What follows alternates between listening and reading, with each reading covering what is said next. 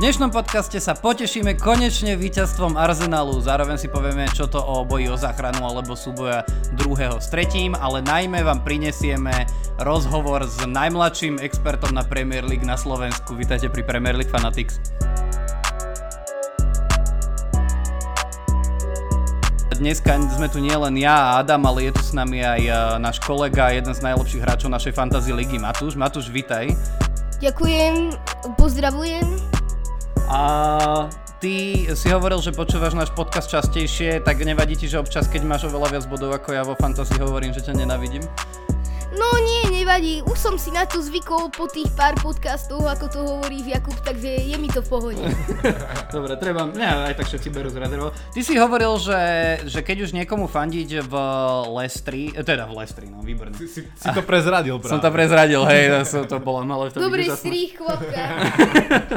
že keď už niekomu fandiť v, v Premier League, tak je to práve Leicester, tak to som veľmi rád, že zrovna dneska si tu s nami, lebo Leicester vlastne otváral to kolo s mojim obľúbeným týmom z Manchester Manchesterom United. Tak poďme rovno na tento zápas. Leicester na domácom ihrisku s Manchesterom remizoval 2-2 v súboji druhého s tretím a teda na eh, týchto pozíciách sa samozrejme nič nezmenilo. Eh, v prvom polčase po gole Markusa Rashforda odpovedal takou ako trošku tečovanou strelou Harvey Barnes, ale v druhom polčase po uh, gole Bruna Fernandeša opäť vyrovnával Leicester takým golom, ktorý vlastne bol ako keby Vardyho, ale po tečeji od uh, Tuanzebeho ho pripísali ako vlastný a v tomto podľa mňa veľmi dobrom zápase sa rozišli títo superi, superi z remizou. Čo hovoríš na tento zápas?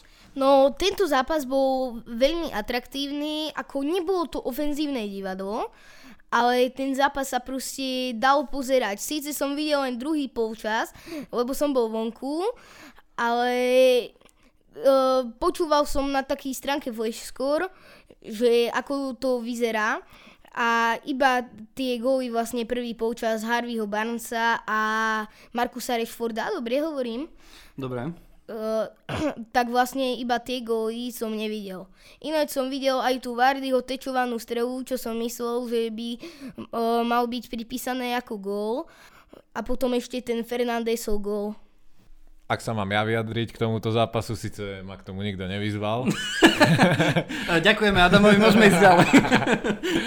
No, tento zápas bol taktiež, Matúš to veľmi dobre povedal, že veľmi atraktívny a naozaj dvoch veľ, momentálne veľmi dobre hrajúcich tímov, ktoré, ktorých postavenie v tabulke tomu nasvedčuje a myslím si, že zaslúžená remíza, akože možno sa opticky mohlo zdať, že ten United má viacej z hry, ale Leicester opäť predviedol, že proti silným tímom vie hrať a vie dávať góly a myslím si, že ten bod je nakoniec spravodlivý. Presne tak. Brandon Rodgers, tréner Leicesteru, je hovoril, že Leicester ukázal Uh, teda by som to presne povedal, personality of a huge club, alebo teda akože charakter veľkého klubu, pretože dvakrát vlastne doťahovali, ale ako nezbláznili sa z toho, že že dvakrát prehrávali s takým klubom ako Manchester United. Ja som dneska chlapcom slúbil, že budem tu na štatistiky, tak som si pripravil niekoľko štatistik, pretože jedna z vecí, o ktorých sa najviac rozprávalo po tomto zápase sú vlastne čísla Bruna Fernandeša, ako takmer po každom zápase Manchester United. A po takmer každom zápase je to preto, lebo on sa vlastne tým golom a asistenciou stal záložníkom z najviac gólmi plus asistenciami v histórii Premier League. Žiadnemu záložníkovi sa to nepodarilo lepšie. O to zacnejšie je to, že vlastne on tým, kedy prišiel do United a tým, že, uh, že v akom sme štádiu roka, tak vlastne iba, iba 11 mesiacov na to potreboval. Zaujímavá je štatistika aj Rashforda, ktorý sa stal tretím najmladším uh, hráčom United, ktorý dal 50 gólov za United. Viete po ktorých dvoch hráčoch? To je veľmi jednoduchá danka. Michael Owen. A... Nie, nie, nie, nie, nie. 50 golov za United nemohol dať McLoven. Jaj. On dal asi 5. Ryan Giggs za niekto? Nie, nie, nie, nie, nie. Páni, a Matúš, ty by si to mohol vedieť. Presne tak. Cristiano Ronaldo samozrejme a takisto Wayne Rooney, však oni začínali vo veľmi mladom veku a fantastickí hráči. No ale Ronaldo zase bol na vrchole, e, no vrchole, na začiatku kariéry, keď prišiel do Manchesteru. Presne tak, presne tak. On mal, ja neviem, či mal 17-18 rokov, keď prišiel zo Sportingu Lisabon. Mimochodom, a z toho istého Bruno. klubu ako, ako Bruno Fernández, no a samozrejme Rooney tiež v nejakých 17-18 prichádzal z Evertonu. Uh, počul som vlastne, že Ronaldo mal posledné slovo pri zrealizovaní prestupu, lebo Fernández mal prestúpiť do Realu, alebo alebo teraz možno keď sám Chelsea a proste, že nakoniec išiel do Manchester United. Na odporúčanie Cristiana Ronalda, áno? Hej. Mhm. Mhm. Hej, hej, to, to som nevedel. Hej, to je pravda, oni sú veľkí kamaráti, hlavne v reprezentácii samozrejme. A zaujímavé je aj to, že United skončila víťazná séria na, na ihriskách súperov, ale teda stále trvá tá séria, že 14 zápasov za sebou už sú neporazení. Doťahujú sa na svoj vlastný rekord z 2011, kedy mali, kedy mali 16 zápasov vonku bez prehry. A a mám ešte taký zaujímav, taký, takú zaujímavosť pre teba, Adam, a asi som to už teraz prezradil, ale Leicester v najvyššej súťaži dostal od Manchester United 191 gólov a je len jeden super, od ktorého dostal viac. Vieš ktorý? Arsenal. Je to Arsenal, je to až 206 gólov, tak Arsenalu sa proti Leicesteru uh, extrémne darí. Keď sme pri tom, že Arsenalu sa extrémne darí, uh, tak uh, poďme rovno na to, lebo ja si myslím, že ešte na žiaden náš podcast si sa neč- netešil ako na ten, ktorý je po víťazstve Arsenalu nad uh, Chelsea 3-1, kedy Arsenal teda okrem toho, že dal 3 góly konečne nejakému superovi a ešte doma, čo sa Aj darí chytil penaltu. A ešte aj chytil penaltu a mohol kľudne dať podľa mňa, podľa mňa ďalšie 3, ale teda po penalte Alexandra Lakazeteho a krásnom priamom kope Granita Šaku a možno ešte krajšom uh, góle Bukaja Saku dokázal odpovedať po dlhom var rozmýšľaní Temi Abraham iba jedenkrát, takže 3-1. No a po, uh, Jorginho mal penaltu, ktorú krásne zauftoval. Presne tak, Žoržíňa potom ako na začiatku kariéry v Chelsea premenil 8 penalt za sebou, tak z posledných šiestich vlastne až 3 nepremenil proti Arsenálu v Európskej lige proti Krasnodaru a myslím, že proti Liverpoolu ešte naposledy v Premier League, takže Adam, vytež sa z tohto zápasu. Ja som, mám taký pocit, že tentokrát nevyužiješ to svoje právo nevypovedať pri zápase Arsenalu. Teraz sa práve že rozhovorím a mal si veľkú pravdu, že si povedal, že ešte som sa na žiadny podcast takto netešil, lebo ja som si to schválne pozrel a toto je prvý zápas, ktorý Arsenal vyhral, čo robíme náš podcast. Začali, To je sme, pravda. začali sme to robiť týždeň potom, čo Arsenal zvíťazil nad United, čo ma vtedy veľmi mrzelo, lebo to by som si To vychutnal. bolo 1. novembra, čo vyhrali nad Áno. United, to je posledné víťazstvo. Takže no. konečne 7. časť na svete a konečne sa prvýkrát môžem tešiť z toho, že Arsenal to zvládol a zvládol to veľmi dobre. Myslím si, že tá hra, myslím si, že Arsenal bol o mnoho lepší než Chelsea tri, väčšinu zápasu. Uh, dominovali podľa mňa aj herne, dalo sa na to veľmi dobre pozerať a myslím si, že dôvod je hlavne ten, že konečne dostali a možno nie, nie schválne, ale vďaka tomu, že Gabriel, uh, David Luiz a William nemohli nastúpiť, tak konečne dostali šancu mladí hráči a tí sa svoje šance chytili veľmi dobre.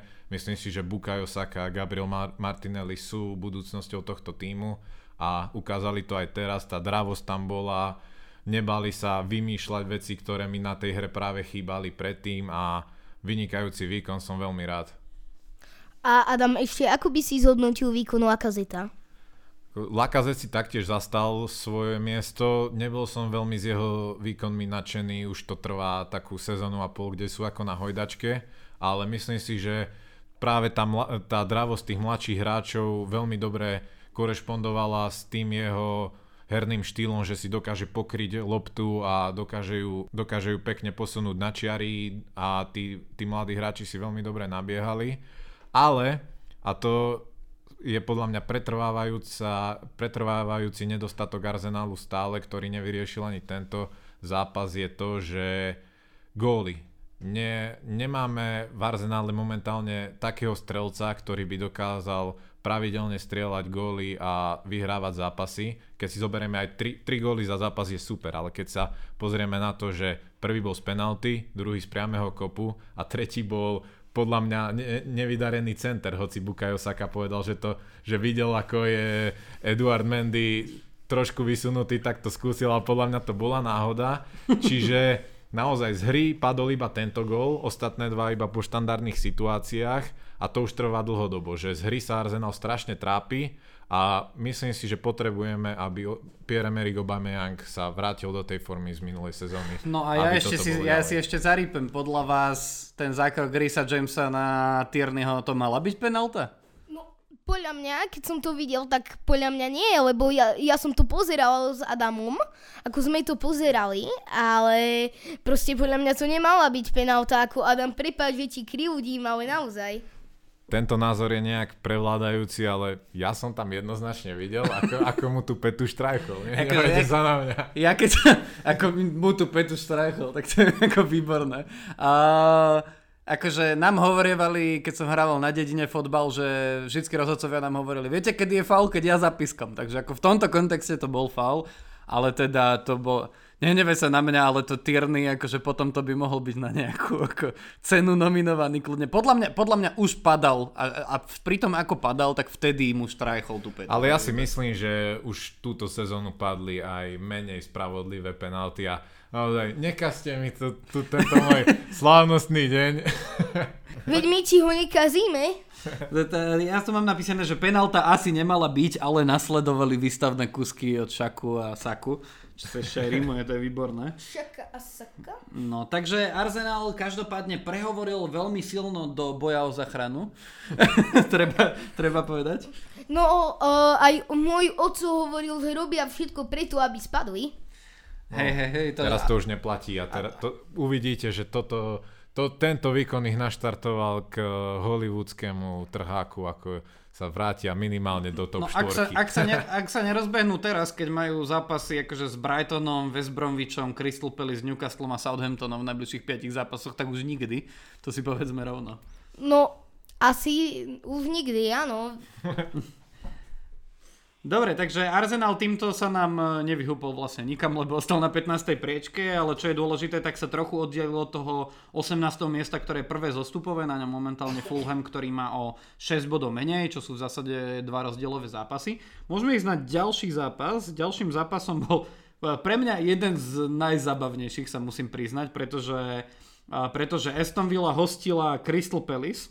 A napriek tomu, že v prvom polčase po podľa mňa akože minimálne tom druhom celkom zbytočnom faule na záhu zo strany Tyrona Minksa dostali červenú kartu a napriek tomu v druhom, eh, v druhom polčase dokázali ešte eh, zvýšiť, zvýšiť svoje vedenie Villains, takže nakoniec to bolo 3-0 po góloch v 5. minúte Bertananda Traoreho a v druhom polčase Courtneyho Housa a, a Anvara El Gazio, ktorý sa dostáva do veľmi slušnej formy a po zákrokoch Emiliana Martineza to, to teda nakoniec bola úplne jasná záležitosť. Ja tu mám ešte napísané aj to, že v tejto sezóne vlastne to už je druhý zápas, v ktorom eh, Aston Villa dostala červenú, aj napriek tomu vyhrala, už sa im to podarilo aj, eh, aj proti Wolverhamptonu v tejto sezóne. Čo hovoríte na tento zápas? No, tento zápas s Adamom sme nevideli, takže my sa k tomu nevieme vyjadriť, takže sa k tomu vyjadri ty, ak si ho videl.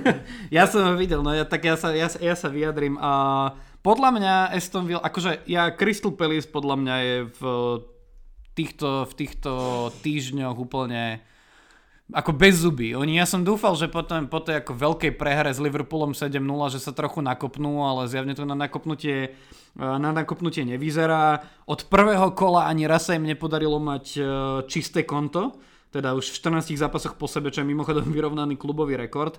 A podľa mňa v tomto zápase akože jednak ako bezbranná obrana zo strany, zo strany Crystal Palace a hlavne akože tá útočná ak to môžeme nazvať štvorica, teda El Ghazi, Watkins, uh, Traore, ktorý ešte navyše striedal v prvom, pol, teda po prvom polčase aj tak mohol dať 3 góly.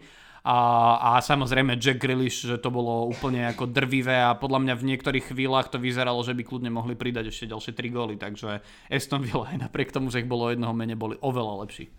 Uh, súhlasím, Aston Villa vyzerá veľmi dobre túto sezónu zatiaľ. Majú dva zápasy k dobru a sú uh, na dosah naozaj top štvorky Sú a, siedmi. a ak by náhodou vyhrali obidva, tak sú myslím druhý. A myslím si, že aj tento zápas to potvrdil, že dokázali ešte navýšiť vedenie aj po obdržaní červenej karty. A ešte čo by som vyzdvihol je, že dali 3 góly a v ani jednom z nich nemal prsty Jack Grealish, čo myslím, že sa ešte nestalo túto sezónu a O, myslím, že už sa to stalo raz alebo dvakrát. áno, ale takto, že z troch gólov, že by nebol on v, ne, v ne, žiadnom z nich zahrnutý je, Tak po, to sa teda nestalo. je podľa mňa znakom toho, že naozaj aj tí ďalší hráči sa už prestávajú spoliehať len na ňo a sú nebezpeční aj bez neho.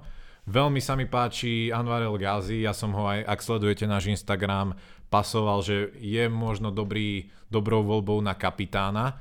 vo vašom fantázii, pretože naozaj tento hráč je hýri aktivitou, striel, má veľmi dobrú kopaciu techniku, veľmi dobre sa zapája do kombinácií a naozaj to potvrdil, taktiež Traore na druhej strane. Tie krídla začínajú hrať veľmi dobre a Aston Villa si myslím, že naozaj môže byť čiernym koňom túto sezónu. Mimochodom, to je pre nich aj taká akože odmena za tú prestupovú politiku, lebo oni za Emiliana Martineza, ktorý podáva úžasné výkony konzistentne a za Bertranda Traoreho, ktorý sa začína teda riadne rozbiehať, tak dali dokopy 34 miliónov, čo je napríklad, že o 10 miliónov menej ako dal United za Van de Beka, ktorého až tak nevyťažuje, hej, čiže ako podľa mňa veľmi dobrý kauf.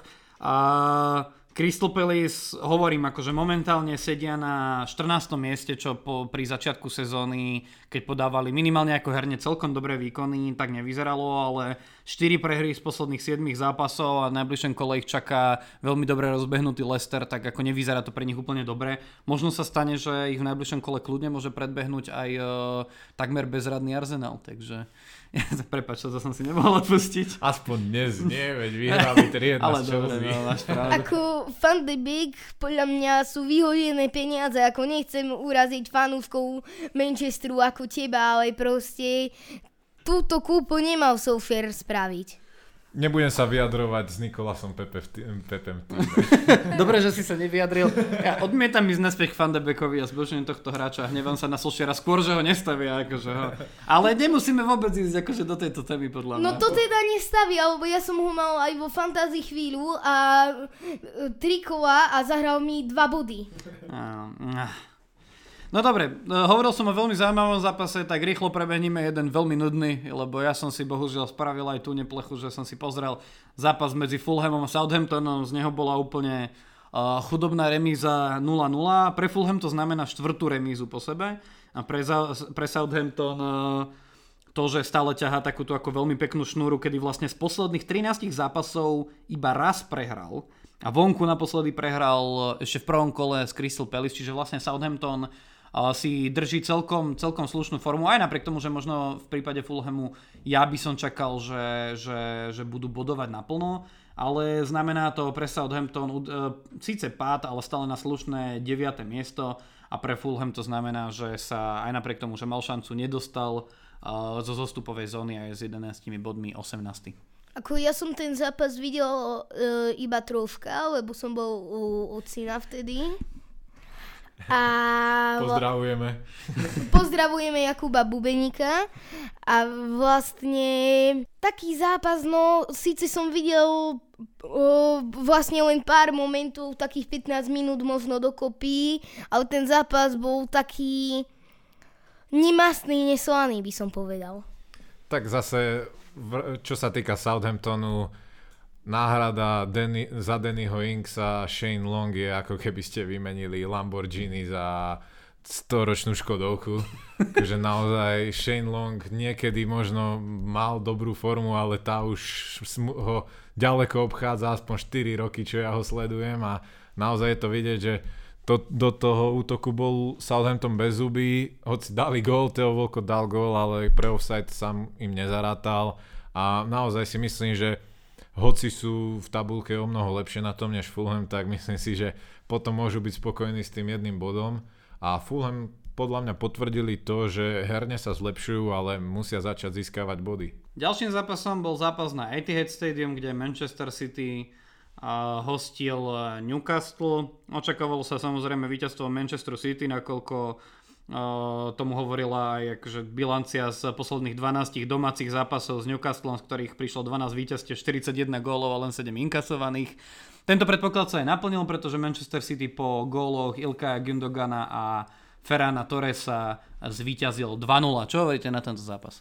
No, ako aj komentátor Matúš Lukáč na Premier Sport uh, hovoril, že Kenny Darwell chytil 3 čisté góly, tak to je úplná pravda, lebo tých šancí malo Manchester, Manchester City dosť, ale proste Kenny Darwell sa ukázal ako výborný brankár, aj keď dostal 2 góly a Ederson 0.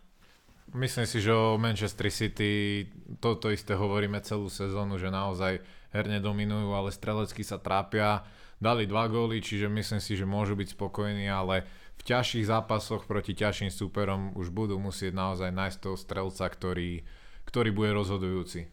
A povedzme si ale rovno, že ako tie dva goly, že za mňa boli také ako keby darované, pretože tam eh, Newcastle úplne evidentne a úplne evidentne akože zaspal a ukázala sa tá bezbrannosť, lebo pri prvom gole Sterling podľa mňa mojich subjektívnych 8 minút tam tancoval a žiadny z tých 8 hráčov v 16 Newcastle sa ako nerozhodol ho brániť a to ešte nehovorím o tom, ako tam nechala, nechali Gündogana úplne luxusne nabehnúť.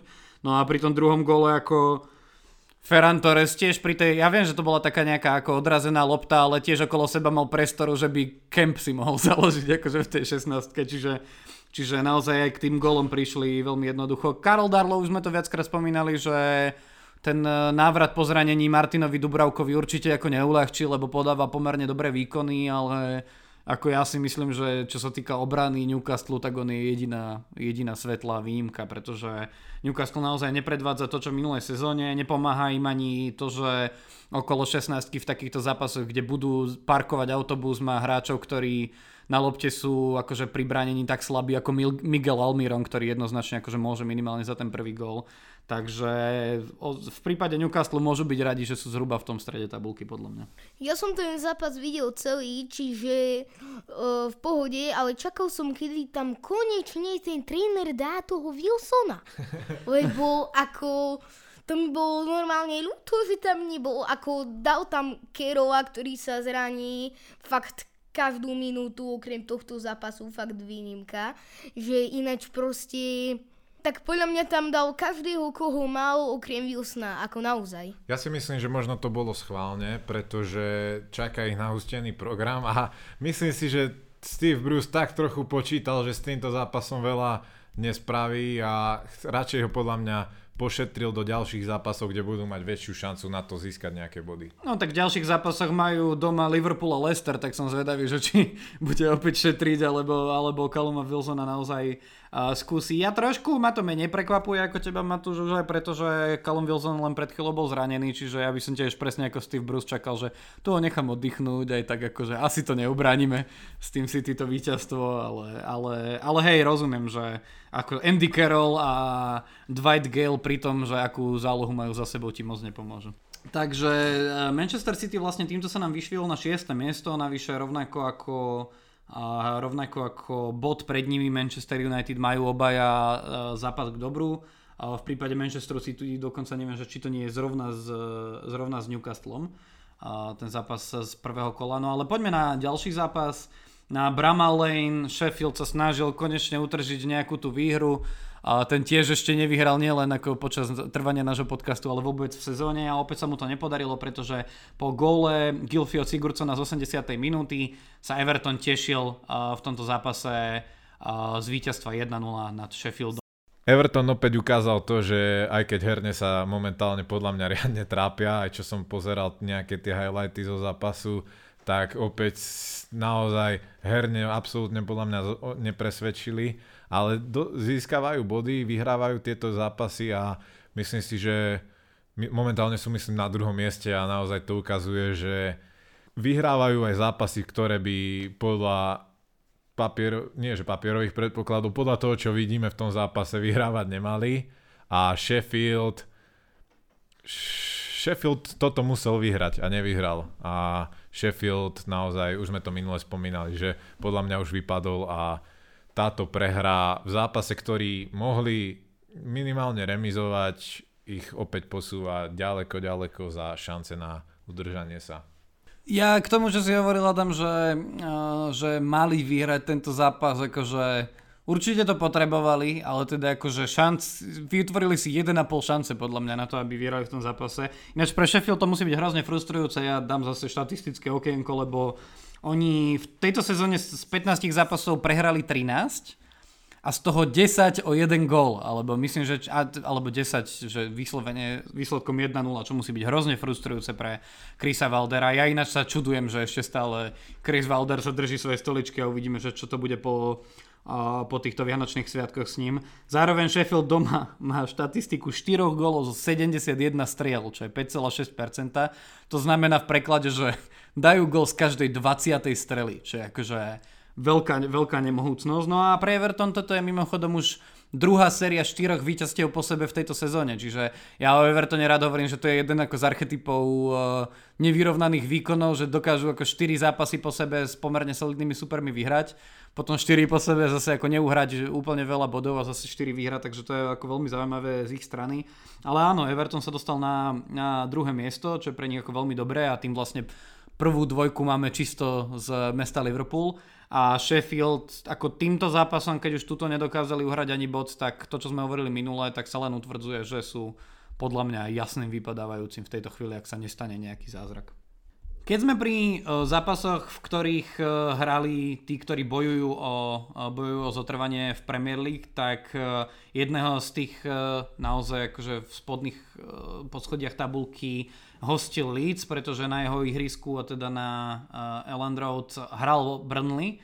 Pri Líci sme zvyknutí na ako drvivú prevahu na ihrisku a v tomto zápase sme videli, chvála Bohu, výnimku, vďaka tomu sa dalo na to pozerať, lebo naozaj Burnley zdorovalo Lícu veľmi dlho, no po tom gole Patrika Bamforda ešte z 5. minúty a z penalty, treba povedať, ktorá bola vyslovene zo, uh, po faule naňho zo strany Nika Poupa, tak e, skončil tento zápas 1-0.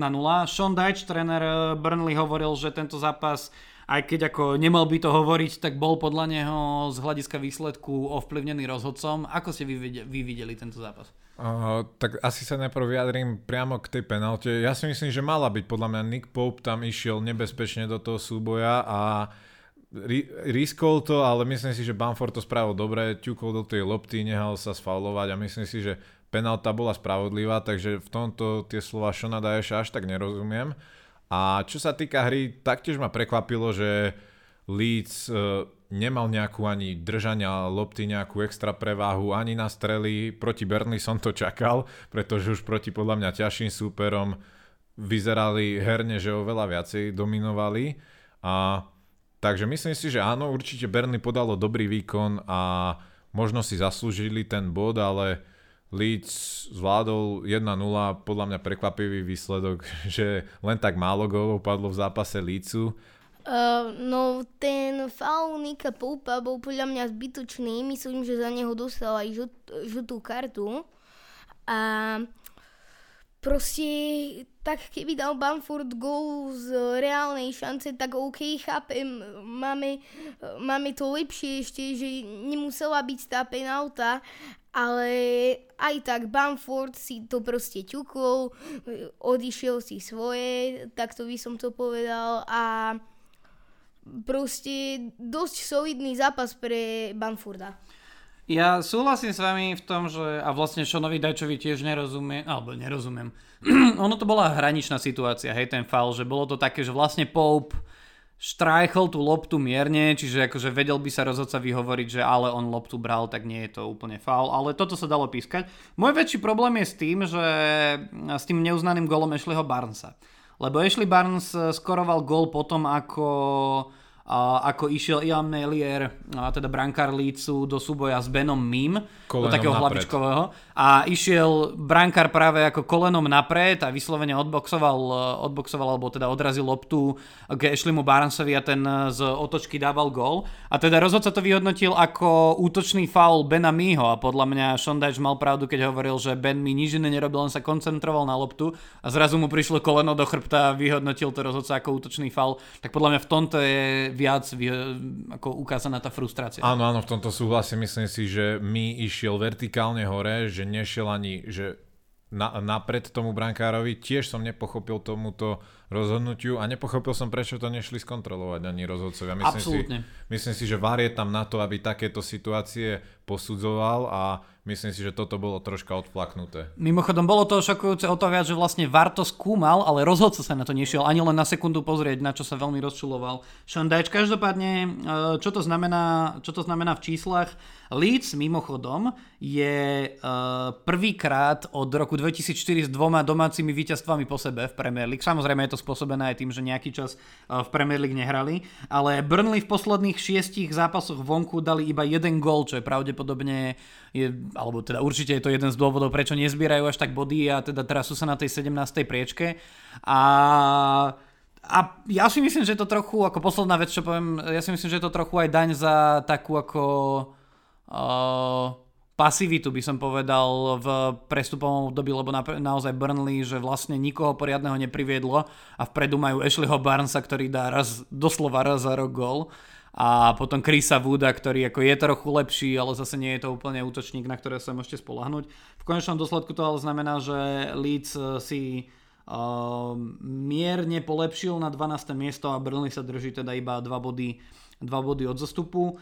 A veľmi zaujímavý zápas, než sa dostaneme, už teraz ideme vlastne posledné 3 zápasy len po remízových zápasoch. West Ham doma pre mňa prekvapujúco remizoval s Brightonom 2-2. V oboch prípadoch musel doťahovať. V prvom polčase uh, dal gol tvoj obľúbený, Adam tvoj obľúbený Neil Mopey po, neviem, už po 694 minútach či koľko. Naň odpovedal mladúčky Ben Johnson v druhom polčase, následne dal gól po dlhom čase aj Louis Dunk, kapitán Brightonu, ale v 82.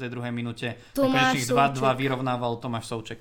Ja si myslím, že Brighton že West Ham si povedal, že prekvapivo, ale ja si myslím, že minimálne za prvý polčas bol Brighton jednoznačne lepším tímom a West Ham som takto, tak povediať ani nespoznával to, čo predvádzali tú hru. A naozaj si myslím, že Bright, Brighton by mohol byť z toho bodu ešte viacej sklamaný než West Ham, ale naozaj podľa mňa veľmi atraktívny zápas dvoch tímov, na ktoré sa túto sezónu dá pozerať. A remíza 2-2, solidný zápas a myslím si, že ak nie zaslúžený bod, tak aj, e, pre obe strany, tak možno Brighton nie, môže byť sklamanejší, ale super zápas.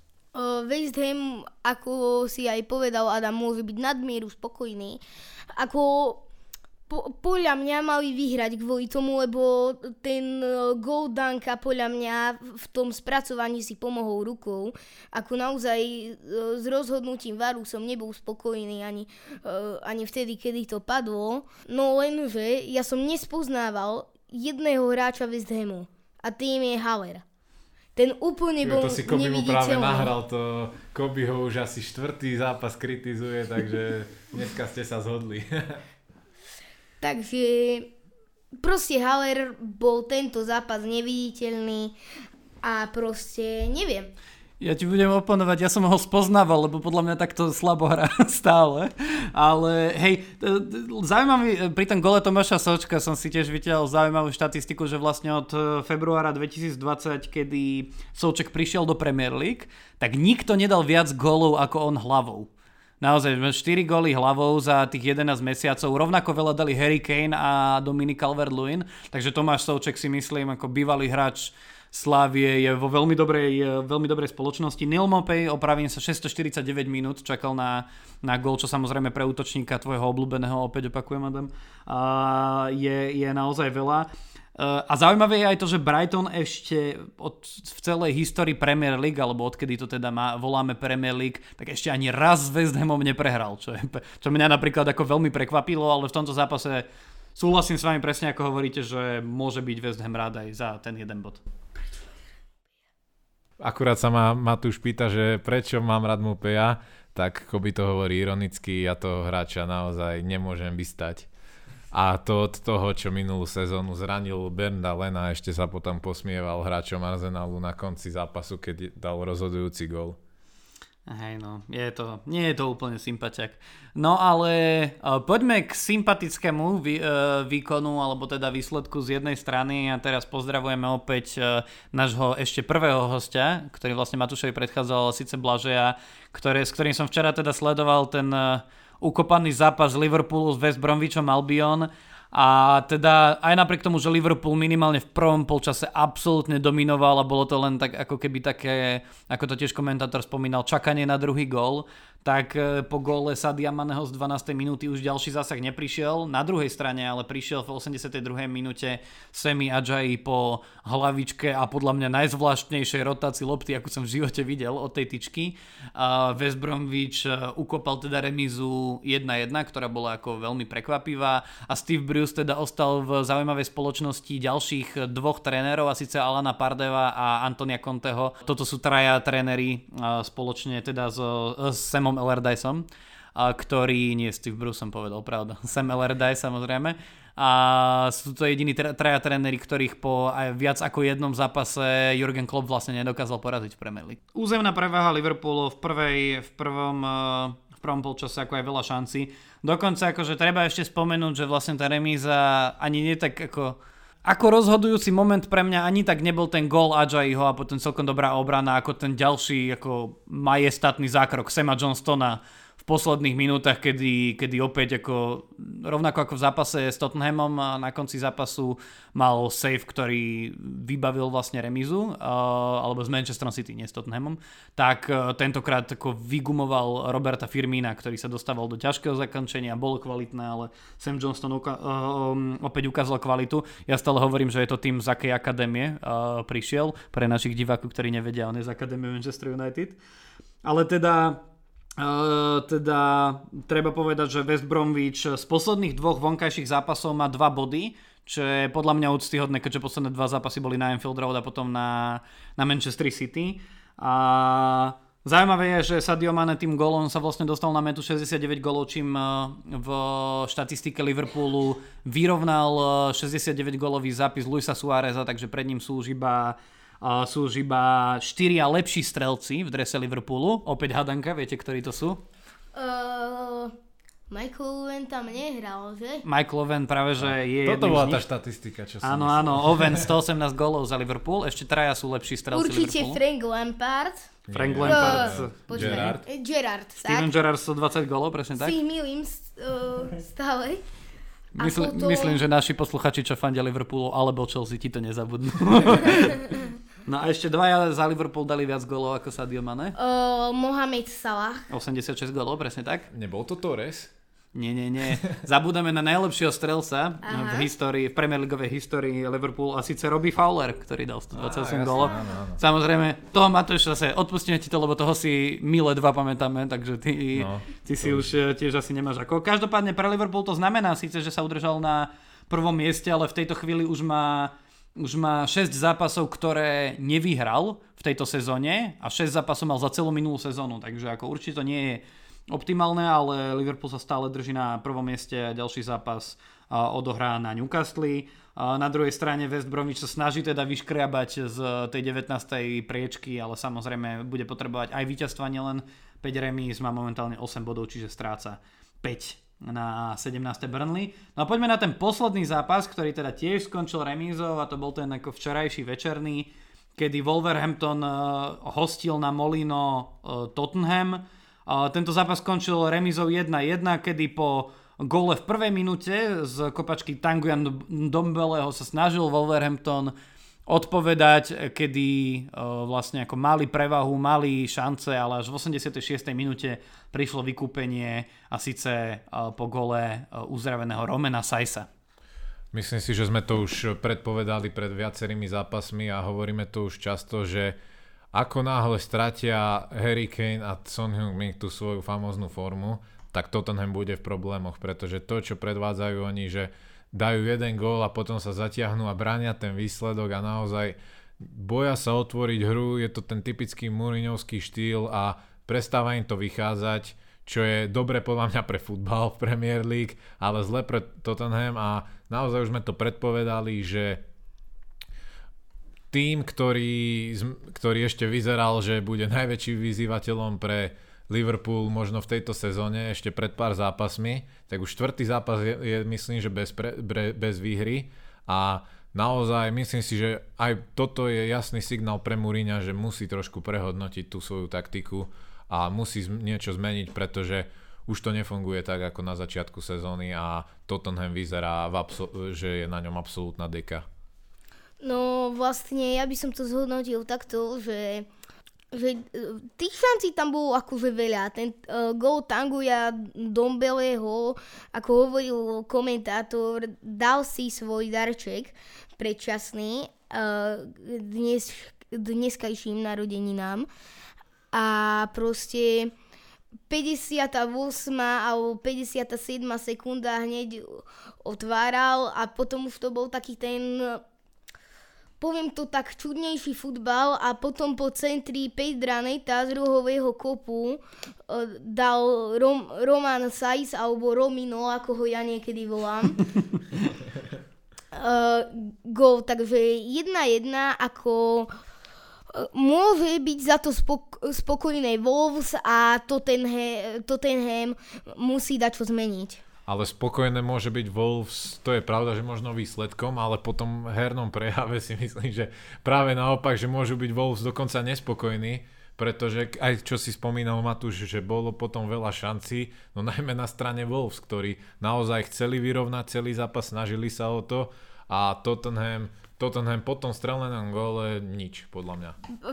A preto aj tá uh, strela vlastne, čo mal byť jasný gol Fabia Silvu, proste to všetko boli šance.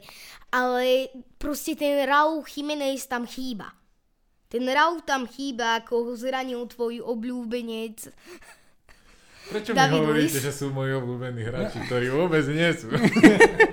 Ale... Lebo, lebo myslíme ironicky. Hej, uh, Matúšovi dám za pravdu, Wolverhampton od zranenia Chimeneza vlastne majú len jednu výhru z 5 zápasov. Nedá sa povedať, že by nehrali dobre, naozaj Tottenham nebol lepší. Tottenham, ja súhlasím s tým a poviem to rovnako radikálne, že okrem toho jedného gólu v prvej minúte nepredviedli nič. Hej? Že Zaujímavá je štatistika Tottenhamu, že toto bol, myslím, že už ich, uh, áno, bol to už ich 11. gol v Premier League v prvej minúte, že lepší v tomto sú iba v Chelsea, ktorí majú o jeden viac, ale naozaj od tej chvíle od tej chvíle nepredvie, ne, nepredviedli nič. Tá šanca na konci Fabia Silvu mohla naozaj znamenať, a kľudne ako podľa mňa aj mala, znamenať víťazstvo vlkov a Tottenham by sa nemohlo až tak stiažovať. Mne osobne Mourinho lezie na nervy nielen akože herným štýlom, ktorým dokaličil aj hru Manchester United ešte pred dvoma rokmi, ale, ale aj tým, ako sa vyjadruje, lebo už sme v minulých dvoch kolách sa rozprávali o tom, že o svojich tímoch hovoril, že hrali lepšie v tých zápasoch, aj keď teda ja som presvedčený, že nehrali lepšie. Tentokrát hovoril, že že Naprík, on... Napríklad minulá tlačovka Hromovej Čichu. Asi sa chystá na ťažké otázky. Asi, asi, a, asi, asi áno, no. A ešte sa od bočkou vrátim k Arsenalu, že Arsenal je proste taká továreň, že ak si chcete zničiť kariéru, poďte do Arsenalu. To prečo si toto vlastne povedal? to je absolútne od témy. Bolo to, bolo, to, bolo to absolútne od veci a z nejakého dôvodu mi to vôbec nevadí tomto prípade. Ja sa vrátim teda k tomu, k tomu Tottenhamu. Uh, Mourinho hovoril, keď sme pri tých tlačovkách, Mourinho po zápase hovoril, že vraj v zápase absolútne nechcel brániť a hráčov žiadal aj v prestávke o to, aby čo najviac útočili a že nerozumie tomu, že prečo neútočili a prečo v útoku neboli lepší, ale vraj, to, vraj sa im to nedarilo preto, lebo sa im to proste uh, asi nemalo dariť. Hej, čiže akože absolútne žiadna zodpovednosť, absolútne žiadna akože sebareflexia alebo niečo. Mourinho jednoducho je ten klasický Mourinho, kedy buď uh, veci jemu veľmi dobre fungujú, alebo všetkým ostatným fungujú zle.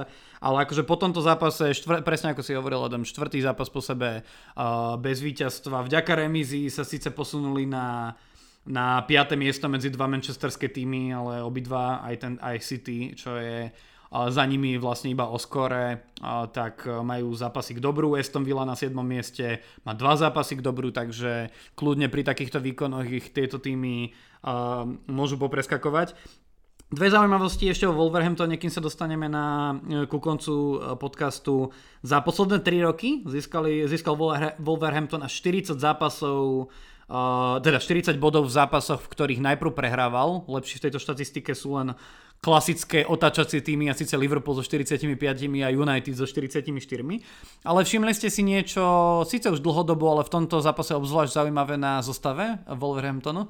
V tomto zápase v základe nastúpilo až 7 Portugalcov. My už sme zvyknutí ja, na to, že... Vy to, to povedal aj komentátor. Vlastne. Presne tak. Wolverhampton mal až, 4, až 7 Portugalcov v základe, čo je vyrovnaný rekord v počte neangličanov v základe, ktorí sú všetci z jednej, z jednej krajiny. Uh, v minulosti 7 ako neangličanov z jednej krajiny mali aj uh, Fulham v roku 2003, keď hrali proti Middlesbrough, tak mali v, zosta- v základnej zostave 7 Francúzov.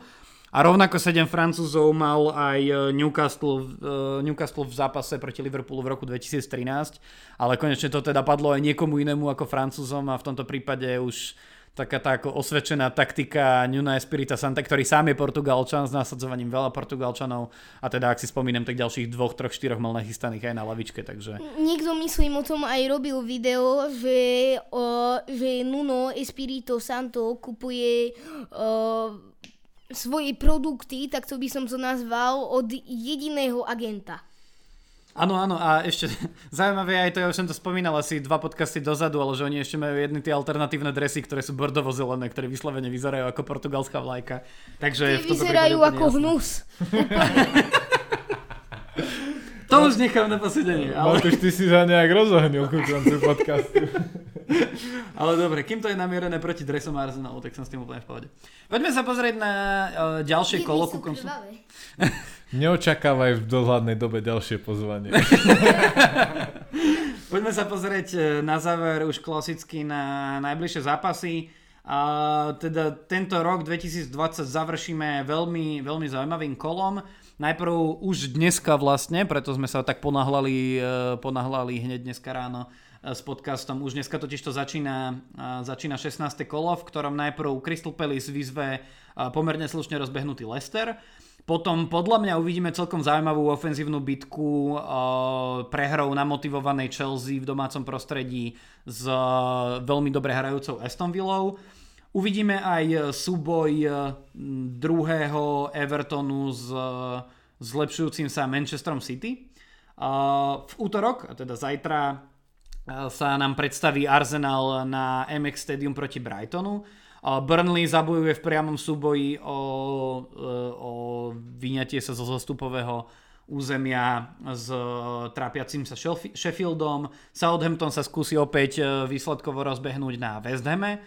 West Bromwich potom po tej remíze s Liverpoolom skúsi niečo ukázať v domácom prostredí proti trochu menej presujúcemu lícu z posledného kola. No a potom prichádzajú podľa mňa veľmi zaujímavé zápasy. Ja to vlastne hovorím len preto, lebo idem hovoriť o Manchester United. Manchester United totiž to uh, privíta na Old Trafforde Wolverhampton a uh, zakončenie kola uvidíme v zápasoch Tottenhamu s Fulhamom a Newcastle s majstrovským Liverpoolom. Na ktoré zápasy sa vytešíte z týchto z tohto kola najviac. Ja sa teším asi hlavne na dnešné, pretože Chelsea, Aston Villa a Everton Manchester City podľa mňa predstavujú veľmi dobré zápasy, v ktorých si netrúfam veľmi typnúť ani víťaza. Tie môžu naozaj skončiť akokoľvek. Dúfam, že Arsenal potvrdí formu proti Brightonu, čiže potom ako som sa desil zápasu zo City, sa na tento celkom teším podľa toho, čo som videl. Dúfam, že naozaj to zvládnu. A myslím si, že naozaj akože je to síce tvoj Manchester, ale zápas s Wolverhamptonom môže byť taktiež zaujímavý. Takže ja sa teším na dnes asi na všetky, ako Leicester Palace, eh, Chelsea Villa a Manchester City uh, Everton. Arsenal Brighton môže byť zaujímavý zápas, ak sa zase mope nevysmejem. Barnley Sheffield to proste Sheffield ak nezíska 3 body, tak je to čau, ahoj. A Southampton West Ham bude dosť dobrý zápas, ako oba týmy vedia veľmi dobre uh, dávať priame kopy. Napríklad zo Southamptonu James Ward-Prowse. Mhm. James Ward-Prowse a z West Hamu viedať go aj Souček napríklad hlavou. A West Bromwich nemusí byť až taký dobrý zápas a Jakub, ten tvoj Manchester United Wolverhampton môže byť tiež dobrý zápas. Tottenham Fulham ako klasika by som povedal. Podľa mňa Fulham vyhrá. Ja tu, a ja dúfam, že Fulham vyhrá mimochodom. A Newcastle, Liverpool, ak tam nebude Kevin Wilson, ktorého sme asi už všetci vyhodili, ja dám Ty tiež? Nie, on bude hrať určite a dá dva góly. ak, ak bude a skončí jedna jedna. ak bude hrať Wilson, tak to môže skončiť dobre a Liverpool aj tak tam má povestného toho Salahíňa a Maneho, ktorí vedia dávať góly. Dobre, tak eh, podcast môžeme týmto pádom zakončiť a čo sa týka našich reportov, my síce ideme ešte na fantázie, ale čo sa týka reportov, tak vlastne to je náš posledný podcast uh, v kalendárnom roku 2020. My už sme sa celkom slušne rozbehli a máme dosť časti a veľmi nás to baví, tak určite uh, veľmi radi nastúpime potom aj do, uh, do toho roku 2021 a veľmi sa nám tešíme. Vám všetkým ďakujeme, že, že nás počúvate. Ak nás počúvate, ak nás nepočúvate, tak pravdepodobne teraz nepočujete moju výzvu, ale vyzývam vás, aby ste, aby ste s tým začali. Ďakujem za spoluprácu dlhodobú teda Adamovi a teším sa na jej pokračovanie a ďakujem, že dneska sme mali aj špeciálneho hostia, ešte raz zdôrazním najmladšieho experta na Premier League na Slovensku a medzi tými najmladšími aj najlepšieho Matúša. Tak ďakujeme ti, že si tu bol s nami. Ďakujem ti, Šulma. Ahojte a ešte by som povedal, že nekritizujte ho za tie ťažké vyjadrenia proti Arsenalu. Má len 9 rokov, on dospeje No možno nie, lebo Kobe už má o mnoho viacej a stále tom pokračuje, ale slúbujem vám, naši poslucháči, ktorí fan, fandíte Arsenalu, že na budúce privediem fanúšika Arsenalu. Um, kľudne, ak takého ešte nájdeš. Dobre, ďakujeme.